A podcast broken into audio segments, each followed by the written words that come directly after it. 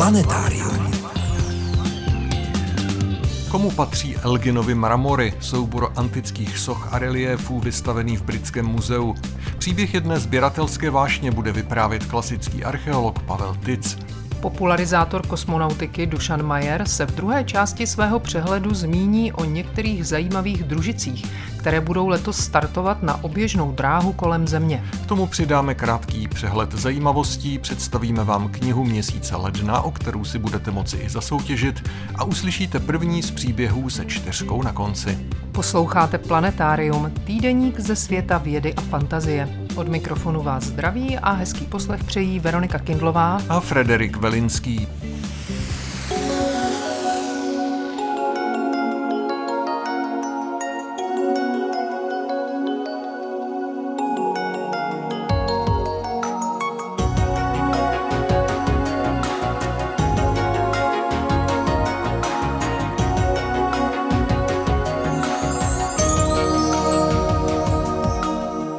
Začneme přehledem zajímavostí ze servisu České tiskové kanceláře.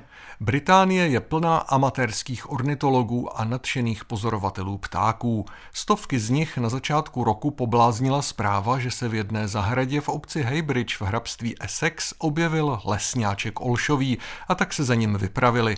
Nenápadný malý pěvec s bílou hnědě žíhanou náprsenkou je totiž doma výhradně v Kanadě a ve Spojených státech. Zimu tráví ve střední a jižní Americe. Přes Atlantik se lesňáček mohl dostat jedině vinou vrtošivého počasí.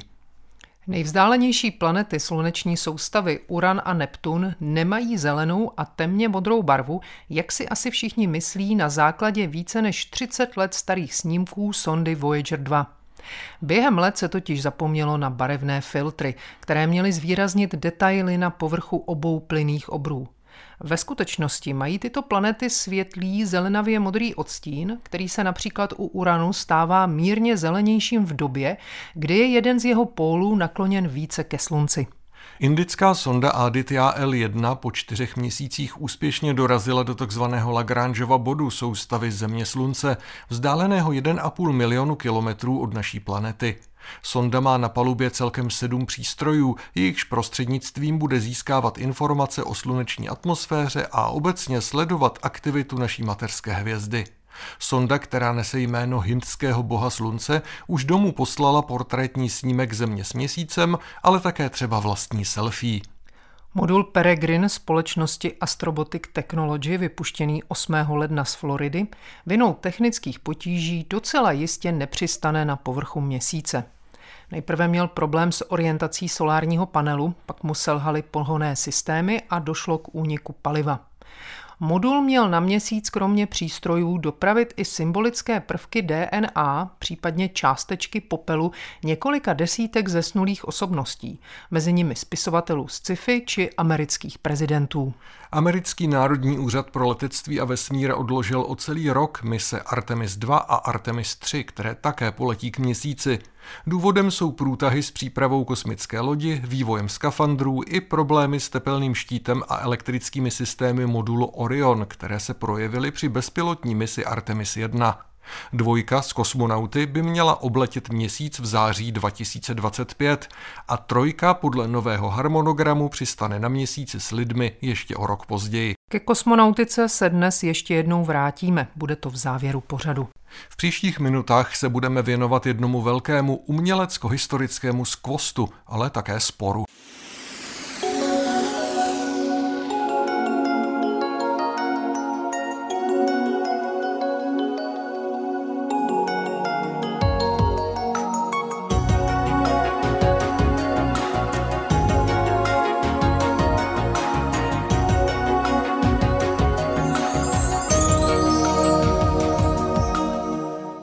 Chloubou britského muzea v Londýně jsou už více než 200 let tzv. Elginovy mramory, sbírka starověkých soch a reliéfů z atenské akropole. Mnozí Britové je považují za součást svého národního kulturního dědictví. Stejný a ještě niternější vztah k ním však mají řekové. Podle nich tenhle kulturní poklad patří jim, byl jim kdysi ukraden a tak ho chtějí zpátky. Spor Londýna a Aten probíhá už léta a konec je zdá se v nedohlednu. Lord Elgin, skotský šlechtic, který to všechno způsobil, přitom zemřel před více než 180 lety.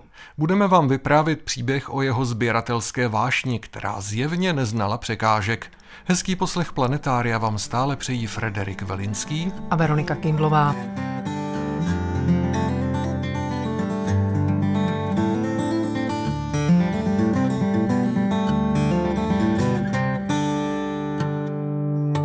Kdo byl Lord Elgin a jak vznikla jeho sbírka soch a dalších antických artefaktů, která dnes zdobí Britské muzeum? O tom už hovoří klasický archeolog Pavel Tic z oddělení pravěku a antického starověku Národního muzea v Praze. Tím sedmým hrabětem z Elginu byl jistý Thomas Bruce, který byl britským diplomatem, zastával svého času post velvyslance Británie Cařihradu, tedy v Istanbulu, neboli u Osmanské říše. A v této době, což byl tedy naprostý počátek 19. století, zavítal do Aten, vystoupal na Akropoli, spatřil tam poklady, které pocházely z antického období, zejména tedy z toho naprosto vrcholného období Aten, z druhé poloviny 5. století před naším letopočtem, to jsou periklovské Atény, ten rozkvět toho demokratického státu, který byl provázen neuvěřitelným jaksi kulturním vzedmutím a rozhodl se částečně tu sochařskou výzdobu od tamtud odvést. Údajně si proto opatřil sultánské povolení. Tady je dlužno říci, že v jistém smyslu u zdroje těch stávajících sporů stojí to, že originál takovéhoto povolení odvést z atenské akropole nějaké artefakty nebyl nikdy nalezen. Lord Elgin se jim sice oháněl, ale k dispozici ten Ferman prostě není následujících letech přesto tedy z Akropole odvezl značné množství sochařské výzdovy, především z toho největšího chrámu zasvěceného bohyni Aténě Partenos, tedy takzvaného Partenonu. Počínal si přitom na jednu stranu logicky, ale na druhou stranu velmi brutálně, když snímal tu sochařskou výzdobu z tohoto chrámu a z některých dalších staveb tak se snažil například minimalizovat hmotnost některých těch kamenných bloků. Takže při tom, že zachoval tu sochařsky opracovanou část, nechával odtesávat a odřezávat jiné, ty nepohledové části, takže si do jisté míry teda nepočínal právě citlivě. Zajímavou informací například je, že svého času dokonce požádal italského věhlasného sochaře Antonia Kanovu, aby mu vlastně s ošetřením těch kamenů pomohl.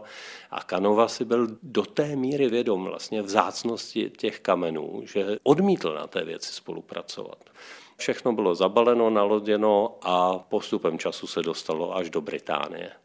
Tam měl v úmyslu Lord Elgin zřídit soukromé muzeum, nicméně ocitl se ve finanční tísni, způsobené teda jak nějakými hospodářskými objektivními skutečnostmi, tak mimo jiné tedy nákladným rozvodem.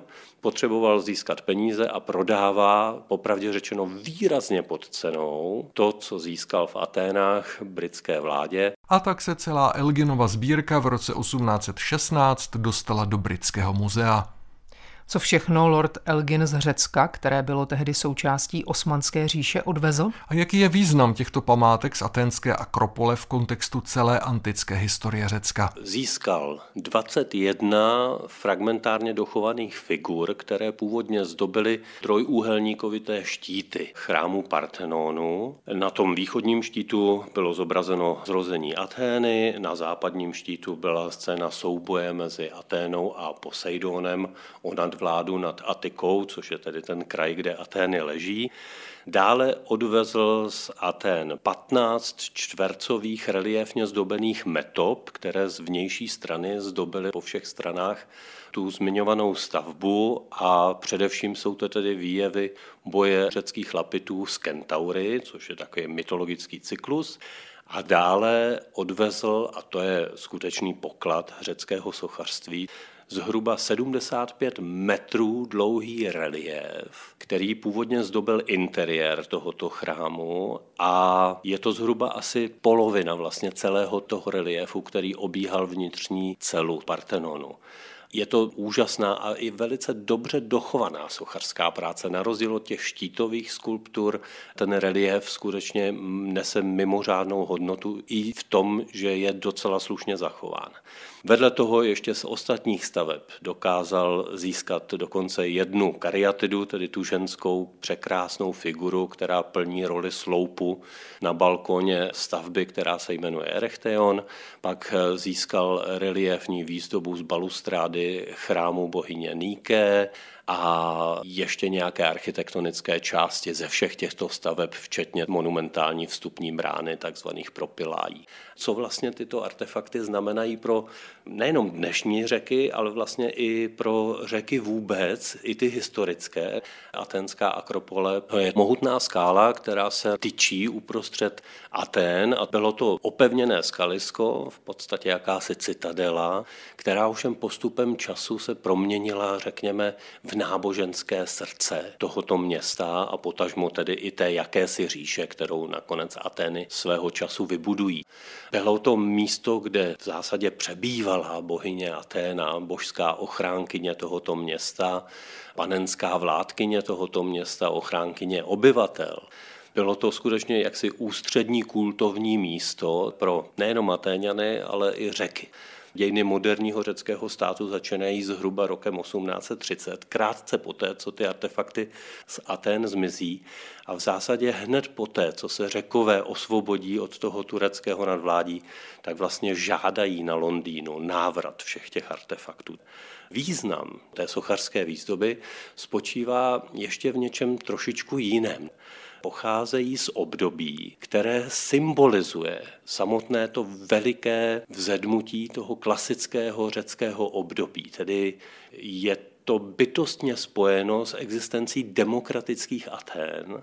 Je to ještě o něco povýšeno tím, že víme velice dobře, kdo stál vlastně za tou sochařskou výzdobou a že to byl jeden z nejvýznamnějších řeckých sochařů vůbec, který se jmenoval Feidias, byl to Atéňan, mimořádně vyhlasný a naši posluchači ho pravděpodobně budou znát jako autora té slavné sochy Dia Olympského v Olympii, která je uváděna jako jeden ze sedmi divů světa. Takže vlastně řekové, když se na ty artefakty v tom Londýně podívají, tak mají pocit, že jim někdo uzmul skutečně část jejich identity. Dovedu to velice dobře pochopit. Konec konců i současná moderní Evropa se velice významně vztahuje k jednomu řeckému vynálezu, kterým je právě ta demokracie. A málo co tu demokracii a její zrod dokáže stělesnit právě tak, jako to periklovské období Atén. Takže v tomto ohledu je velmi pochopitelné, že usilují o návrat těchto artefaktů zpátky do Řecka.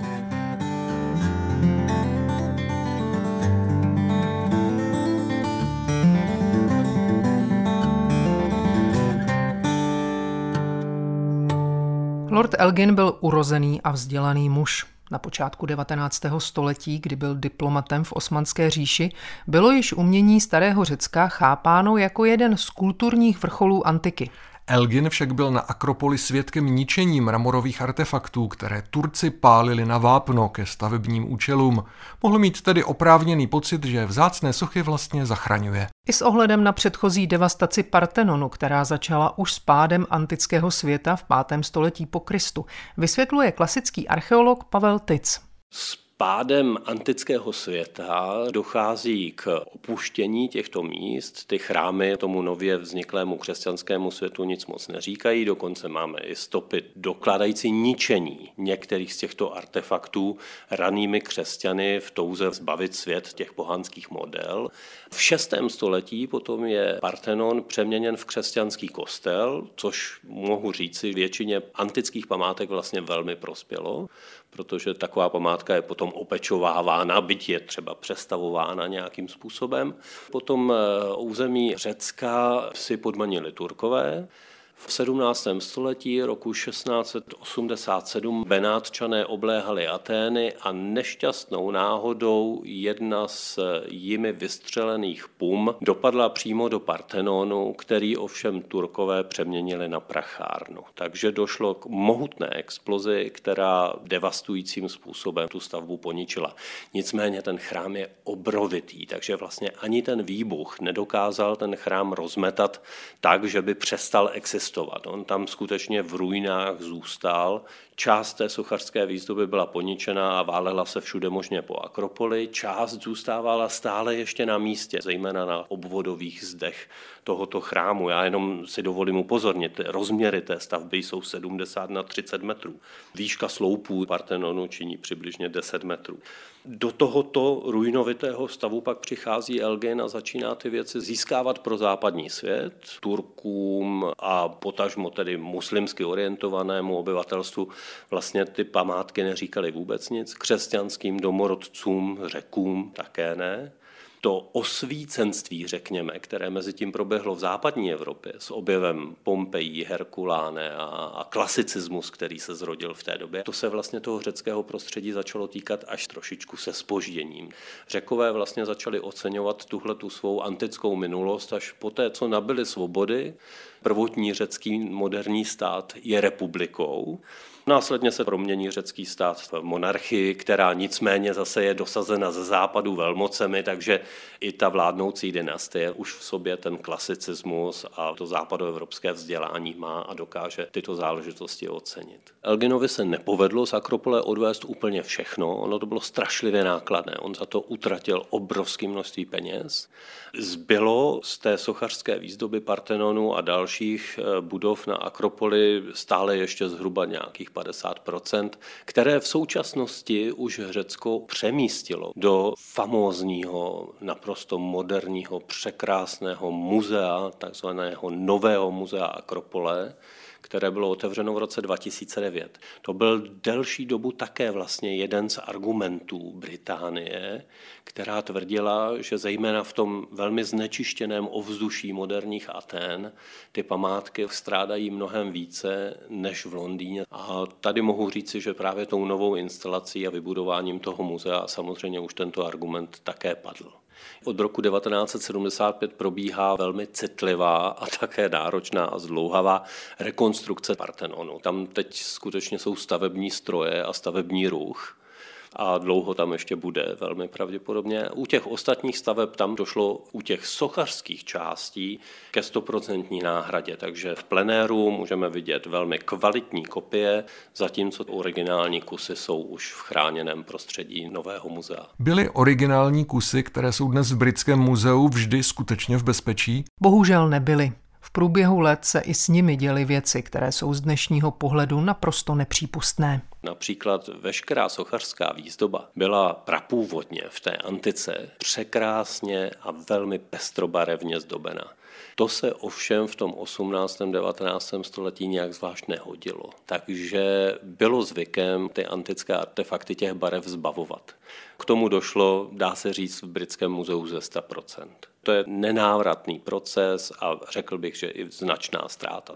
S tím, že se mluví, že ještě v relativně nedávné době tam docházelo k eh, velmi necitlivému způsobu očišťování těchto předmětů. I v tom muzeu se práší, existuje tam nějaká vlhkost a tak dále. Tudíž všechny ty nečistoty mají tendenci do toho krystalického mramoru se zapouštět.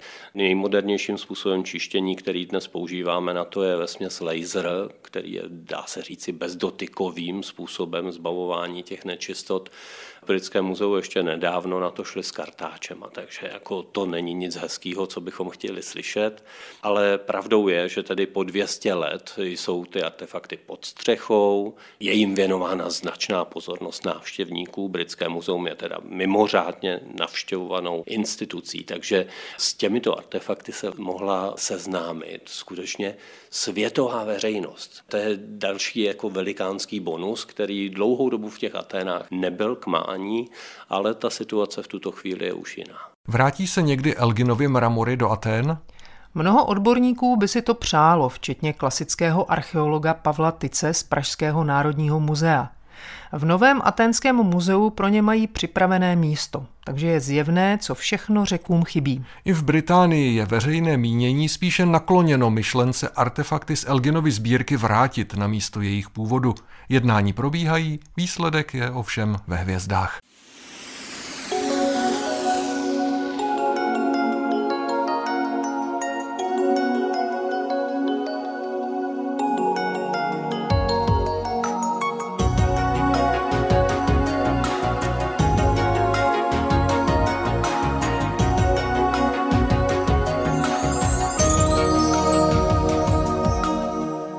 Teď už vás v planetáriu čeká pravidelná rubrika věnovaná kulatým výročím. První letošní příběh se čtyřkou na konci vám bude vyprávět kolegyně Veronika Kindlová. A ten první příběh patří nejdéle nepřetržitě fungující nadaci v českých zemích. Hlávkově nadaci založené 25. ledna 1904. Založil ji Josef Hlávka, jehož jméno většina z vás určitě někdy slyšela, ale možná tak úplně neví, kdo to ten Hlávka vlastně byl. Narodil se v roce 1833 v západočeských Přešticích. Po gymnáziu šel studovat architekturu nejprve do Prahy, pak do Vídně. Vídeňskou akademii absolvoval mimořádně talentovaný Hlávka s nejlepším možným hodnocením. Ovšem, aby se udržel na této drahé škole, přivydělával si jako dělník ve stavební firmě Čecha Františka Šepka, kde se během studia na akademii vyučil a získal mistrovské osvědčení. O pár let později mu Šebek, který odcházel na odpočinek, svou zavedenou stavební kancelář bezúplatně předal. Podnikavý Hlávka využil příležitost, kterou nabízela rychle se rozvíjející Vídeň a vůbec celé mocnářství a zakrátko vybudoval velkou a skvěle fungující architektonicko-stavební firmu, která během prvních devíti let postavila asi 140 staveb a ne leda jakých.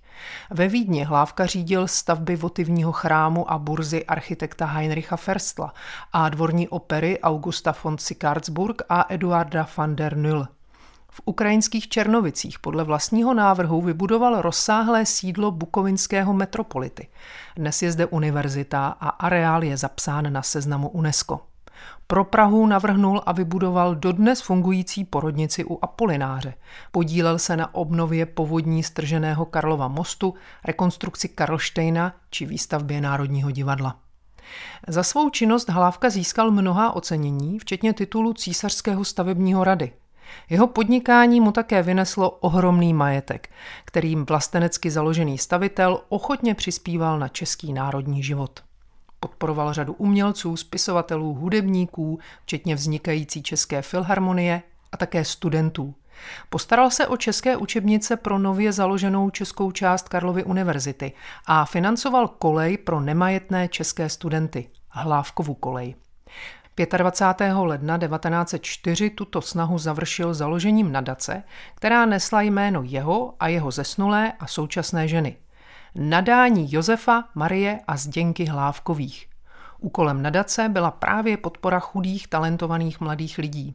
Po smrti Josefa Hlávky v roce 1908 přešla na nadaci veškerá jeho pozůstalost. Ve své závěti k tomu Hlávka napsal Porouče je toto se vší upřímnou odaností a vší dobrou vůlí ku povznesení a sesílení národa českého.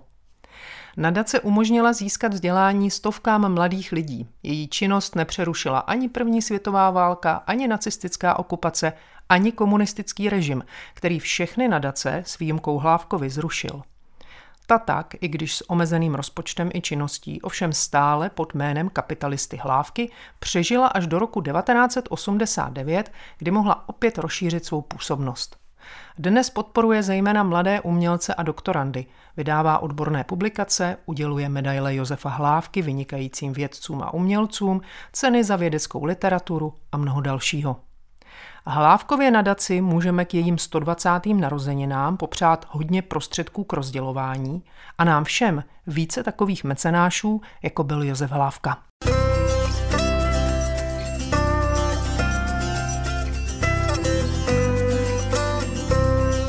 Texty pravidelných rubrik najdete v plném znění na našem webu. Rozhovory z pořadu se tam nacházejí také ve zvuku a částečně i v textovém přepisu. Naše adresa je rozhlas.cz lomeno planetarium. Na webu najdete i naši soutěž. V lednu budeme hrát o knihu Alexandry Viceové a Jeffa Kanipeho Ostrov v plamenech. Když se v prosinci loňského roku otevřel vulkanický jícen na islandském poloostrově Reykjanes, možná jste i vy fascinovaně sledovali záběry z vrtulníku nabízející pohled na 3,5 kilometru dlouhou trhlinu, z níž tryskala ohnivě červená a ostře žlutá láva. Celé to divoké divadlo však nebylo ničím ve srovnání s katastrofou, která postihla Island v roce 1783. Zkázu tehdy přinesla sopka Lucky. Neobyčejný příběh této sopky vyprávějí dva američtí vědečtí novináři Alexandra Viceová a Jeff Kanipe v knize Ostrov v plamenech, kterou loni v českém překladu vydalo nakladatelství Akademia. A nejde jen o tento konkrétní příběh, je to vyprávění o nebezpečí, které máme tendenci podceňovat a nedávat mu váhu, vždyť některé sopky dávno spí. Ten klid však může být zdánlivý, O ničivé síle vulkánů svědčí dodnes na jihu Islandu puklinový systém Lakagigar, krátery Laky, dlouhý neuvěřitelných 27 kilometrů, na němž vzniklo 130 kráterů, které od léta roku 1783 po 8 měsíců chrlily lávu a jedovaté sopečné plyny. Zahynula polovina zvířat a pětina obyvatel ostrova. Příběh ohnivého inferna známe do značných podrobností především díky osobní statečnosti a kronikářskému zápalu venkovského kazatele reverenda Jona Steingrimsona z nedalekého klausturu, který si o erupci a jejich následcích vedl podrobný deník.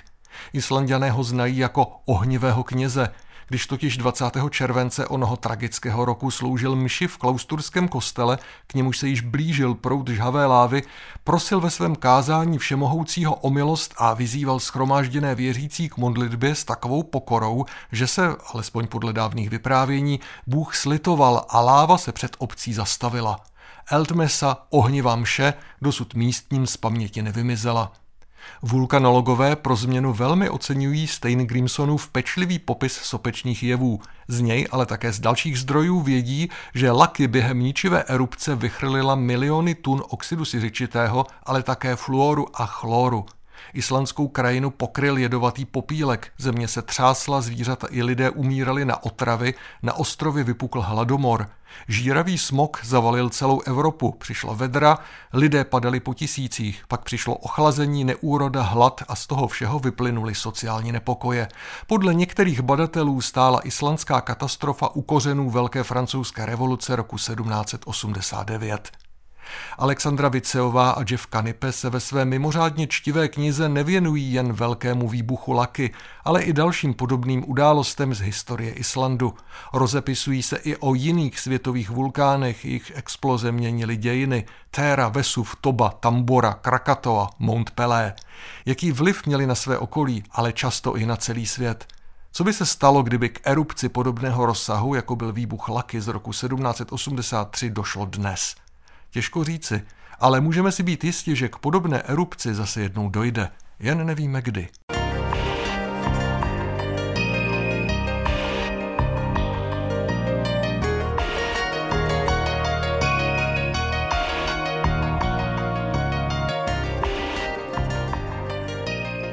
Knihu Ostrov v plamenech můžete získat, pokud správně zodpovíte následující soutěžní otázku.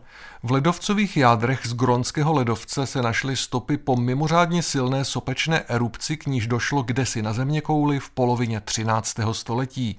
Jsou s ní spojovány mimo jiné nálezy hromadných hrobů v západní a severní Evropě. Vyníka, zcela konkrétní sopku se však podařilo určit teprve nedávno. Napište nám, která sopka to byla a ve kterém roce vybuchla. Své odpovědi posílejte na adresu planetarium rozhlas.cz. Nezapomeňte připsat svou poštovní adresu. Čas na odpověď máte až do neděle 28. ledna. Hodně štěstí. Nás teď ještě čeká slíbený výlet na oběžnou dráhu.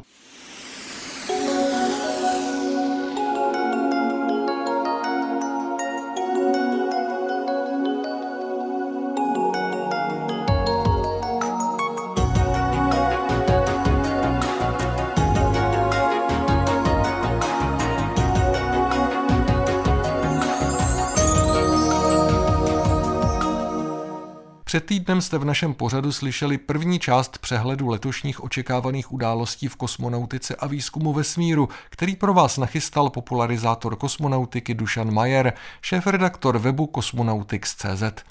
Povídali jsme si především o Mezinárodní kosmické stanici ISS a očekávaném dění na její palubě. A zmínili jsme i do jisté míry konkurenční orbitální stanici čínskou. Kromě dvou orbitálních stanic však na oběžné dráze kolem Země krouží i tisíce dalších objektů, družic nejrůznějšího typu a účelu. Každým rokem jich několik set přibude a jiné to nebude ani letos. A o tom bude řeč dnes. Planetáriem vás i nadále provázejí Veronika Kindlová a Frederik Velinský.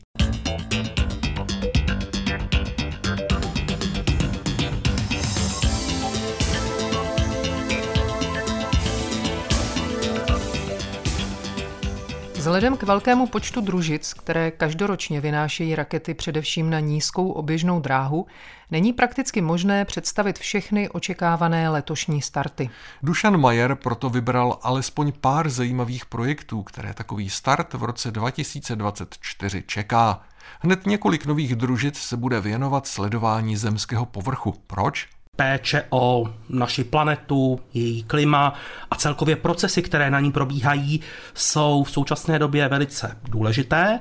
Takže bych zmínil například start evropsko-japonské mise EarthCare, která má sledovat právě naši planetu. Tuhle tu sondu nebo družici vynese raketa Falcon 9. Kromě toho se připravuje celá řada dalších družic. Poměrně zajímavý je třeba evropský projekt Biomass, který se zaměřuje, jak už název napovídá, na mapování zemské vegetace, to znamená pralesů, velkých lesů, velkých lesních celků, které pochopitelně v celém procesu ovlivňování klimatu hrají významnou roli. Pohlcují oxid uhličitý, zadržují vodu, takže je velice důležité porozumět jejich fungování. Družice biomass bude vybavena rozložitelnou anténou o průměru 12 metrů. Jinak eh, připravuje se vypuštění minimálně jedné, možná se stihne i vypuštění dvou družic Sentinel-1, to jsou radarové družice evropské, které, jak už název napovídá, patří do programu Sentinel a díky své anténě se syntetickou aperturou, díky radaru se syntetickou aperturou, jsou schopny zaznamenávat i velmi drobné posuny třeba zemského povrchu. Díky interferometrickým pozorováním je pak možné srovnat třeba posun zemských desek po nějakých velkých změnách, jako jsou sopečné erupce, sesuvy půdy, zemětřesení, Tohle všechno družice se syntetickou aperturou jsou schopné proskoumávat, ale to je zase jenom špička ledovce, protože jejich uplatnění je mnohem širší. Ty družice mohou v podstatě snímkovat zemský povrch bez ohledu na to, jestli je den nebo noc, protože ty radarové vlny, které vyzařují, nejsou ovlivňovány světlem nebo tmou. Stejně tak většina počasí pro ně v podstatě nehraje roli. Kromě jiného bych mohl zmínit, abychom se nebavili pouze o družicích, které snímkují zemský povrch, tak docela se těším na družici, která se jmenuje OSAM 2. A tahle družice, která má být vynesena v rámci jednoho sdíleného startu Falconem 9, tak eh, by měla vyzkoušet výrobu na oběžné dráze, což by samozřejmě otevřelo značné dveře do budoucna. Ta myšlenka je poměrně jednoduchá, kdyby si ta družice sebou vezla pouze nějaký základní materiál, ze kterého by až na oběžné dráze vytvořila nějakou strukturu, tak by to pochopitelně bylo při startu objemově úspornější. A otevřelo by to nový obor v kosmonautice plný eh, nových zajímavých možností. Poslední dobou jsme si zvykli, že na oběžné dráze obíhají také české družice. Chystají se nějaké nové starty i v letošním roce? Pokud bychom se podívali na české družice, tak eh, stále pracuje VZLU SAD 2, který fotografuje zemský povrch, provádí třeba i testy technologií pro budoucí české družice, na kterých by se mohly tyto technologie uplatnit.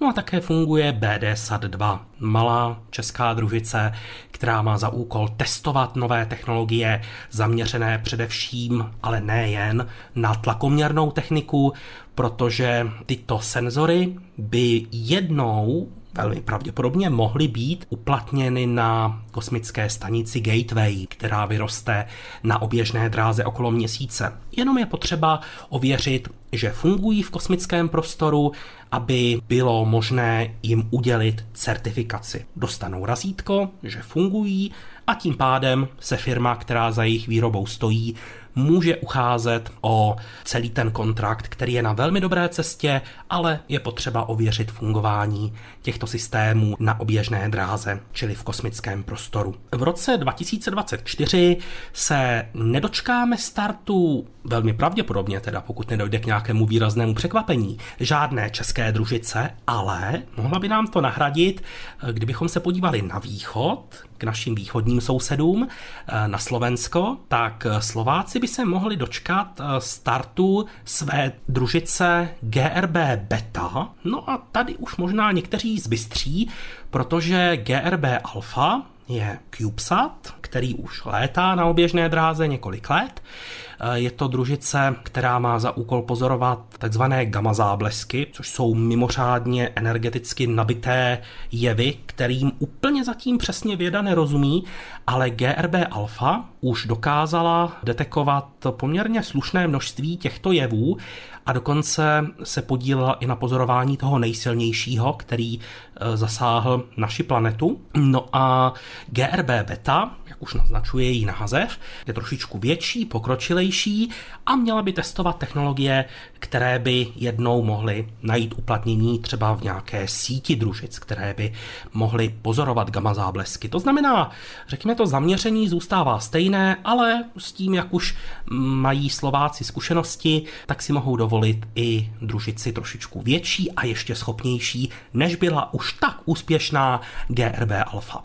Je potřeba říct, že tahle ta eh, družice by měla startovat na premiérové evropské raketě Ariane 6, Kdy se dočkáme jejího startu, to zatím není pevně vytesáno do kamene, může samozřejmě dojít k odkladům, ale zatím to vypadá, že by to mohlo být zhruba tak na konci prvního pololetí roku 2024.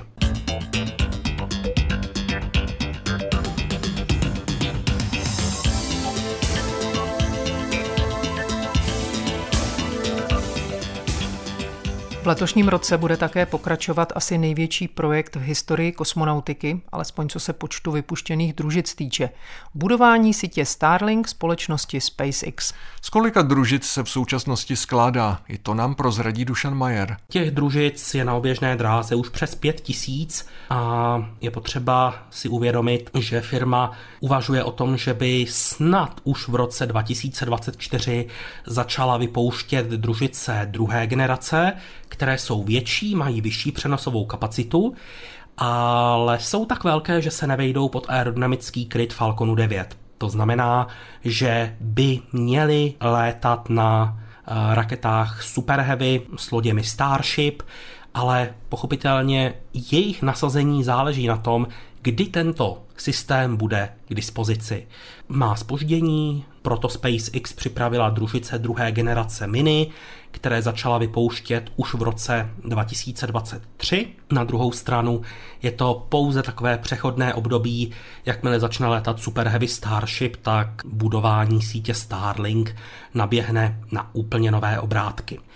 Kromě toho na oběžné dráze už funguje dokončená síť OneWeb, která má prakticky stejné úkoly jako Starlink, to znamená poskytuje připojení k internetu pro uživatele téměř po celém světě. No a do, řekněme, souboje o zákazníka na poli nabídky připojení k internetu se objevuje další hráč, a sice společnost Amazon, která připravuje projekt Kuiper.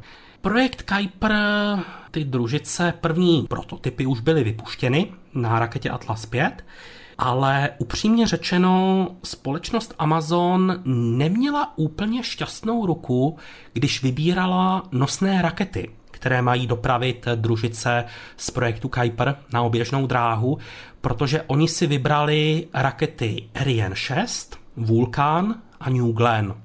Všechny tři mají spoždění, to znamená ještě nelétají, jsou stále ve fázi vývoje, každá z nich v trošičku eh, jiné fázi, zatímco Vulkán se chystá na svůj první start začátkem ledna, tak eh, Ariane 6 by mohla poprvé startovat v první polovině roku, spíše tak někdy ke konci, někdy zhruba v létě. No a New Glenn, toho bychom se mohli dočkat naopak začátkem druhé poloviny roku 2024. Každopádně všechny tři tyto rakety v době, kdy vzniká tento rozhovor, nejsou v provozu. A proto firma Amazon sáhla k tomu, že si objednala několik startů raket Falcon 9 od firmy SpaceX, aby měla v zásobě nějaké rakety, které už jsou v provozu. Pravda, pořád mají ještě v rukávu domluvené starty na raketách Atlas 5. Ano, to je pravda, ale ty mají vynést pouze omezený počet družic. Tu hlavní masu má odtahat právě ta zmíněná trojice Ariane 6, Vulcan a New Glenn. A právě raketa Vulcan americké společnosti United Launch Alliance už má svou premiéru za sebou, když 8. ledna úspěšně vynesla do vesmíru lunární modul Peregrine americké soukromé společnosti Astrobotic Technology, o kterém už dnes byla řeč. Dalším očekávaným aktivitám soukromníků se spolu s Dušanem Majerem, šéf-redaktorem webu Cosmonautics.cz budeme věnovat příští týden a možná se podíváme i k měsíci. Pro dnešek je to z Planetária všechno. Loučí se s vámi a krásný zbytek víkendu vám přejí Frederik Velinský a Veronika Kindlová. Naslyšenou. Planetárium. Planetárium, magazín ze světa vědy a fantazie, přináší každý týden rozhovory s odborníky či popularizátory vědy, nabízí aktuality, pravidelné rubriky a také soutěž o zajímavé publikace. Podobě zvukové či psané nás najdete i na internetu rozhlas.cz lomeno planetárium. Vydejte se s námi za poznáním.